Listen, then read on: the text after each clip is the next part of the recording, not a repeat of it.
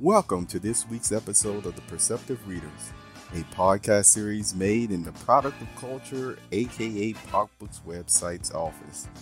Hi, I'm James.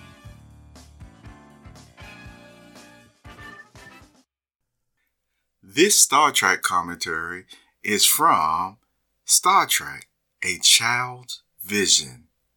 Hi, I'm James, and I want to share this commentary from one of the sections in that book. Yes, it's my journal, which I happen to compile together to make it more like in a uh, book form.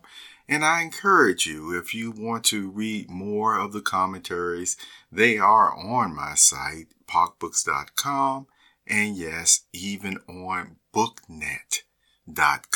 That's booknet.com. It's been on there last year, and so uh, now I'm moving it to the pocbooks.com domain and also some of my socials, all right? So let's cover this commentary that I think you will find interesting. And again, you can read more just by typing in Star Trek in the search bar that's on the home page. In the Return of the Archons, this titled episode of Star Trek does not prepare you for what the episode is about. In fact, the subject is not as eerie as the screenplay in this episode. So when you read the title, you really did not think about what you were going to see. You see, you basically thought maybe it was going to be another space uh, armada coming or something of that nature. That's the impression that at least I got, and I'm sure others did, but that's not what happened. I will explain further about the above.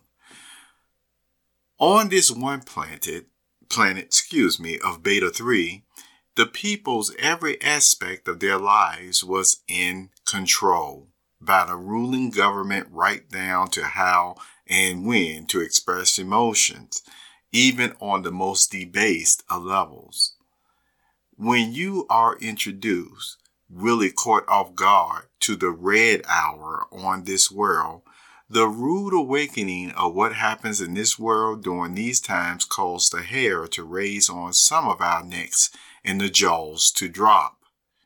During the 1960s, there were concerns about how total, uh, totalitarian, excuse me, total, I guess I'm tongue tied today totalitarian some government systems had proven to be on people.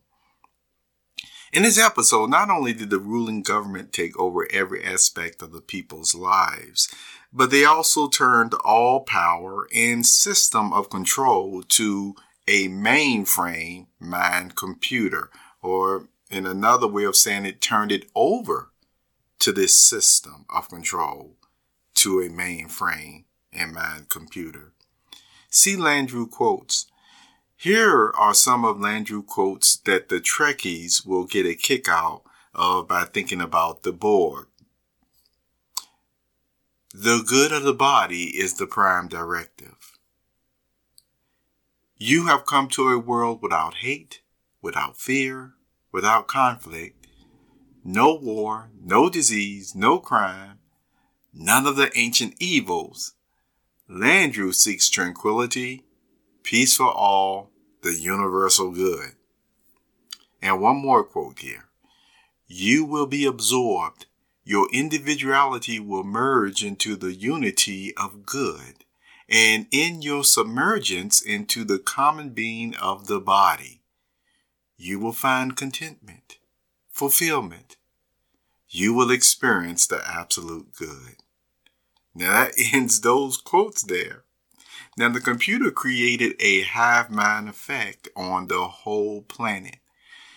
It would not tolerate persons with different ways of thinking or actions producing a glitch in the program or society.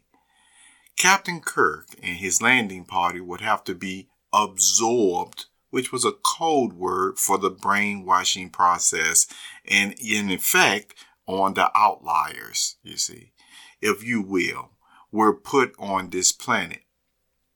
That's if you were, you see. Notice how the disseminator's handlers were dressed with faces being covered or hidden.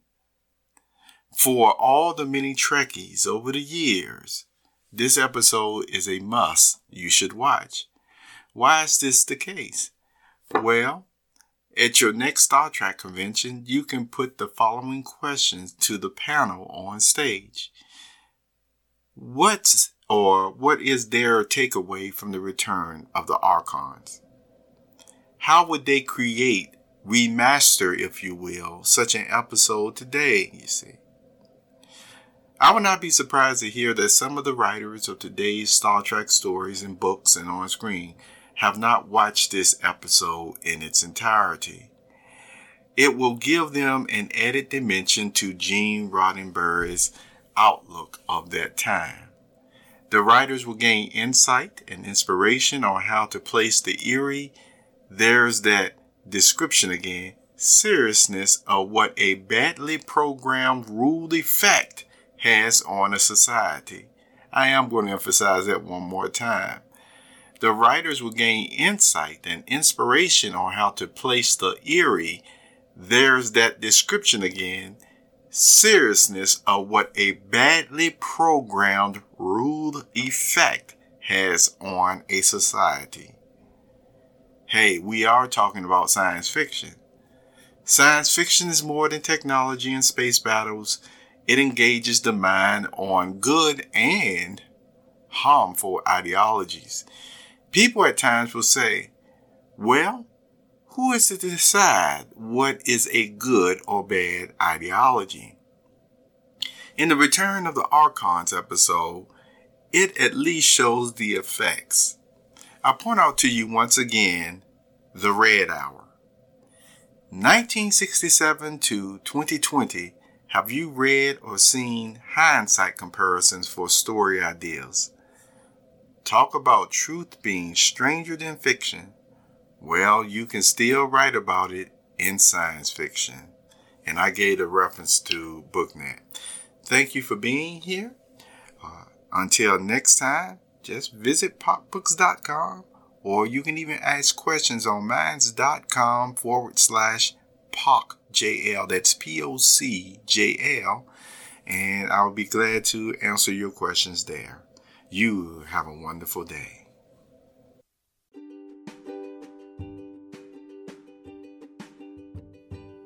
You have just listened to the Perceptive Readers Podcast. Remember, until next time, if you read something that encourages you to improve or enhance your life for the better, it becomes your reality.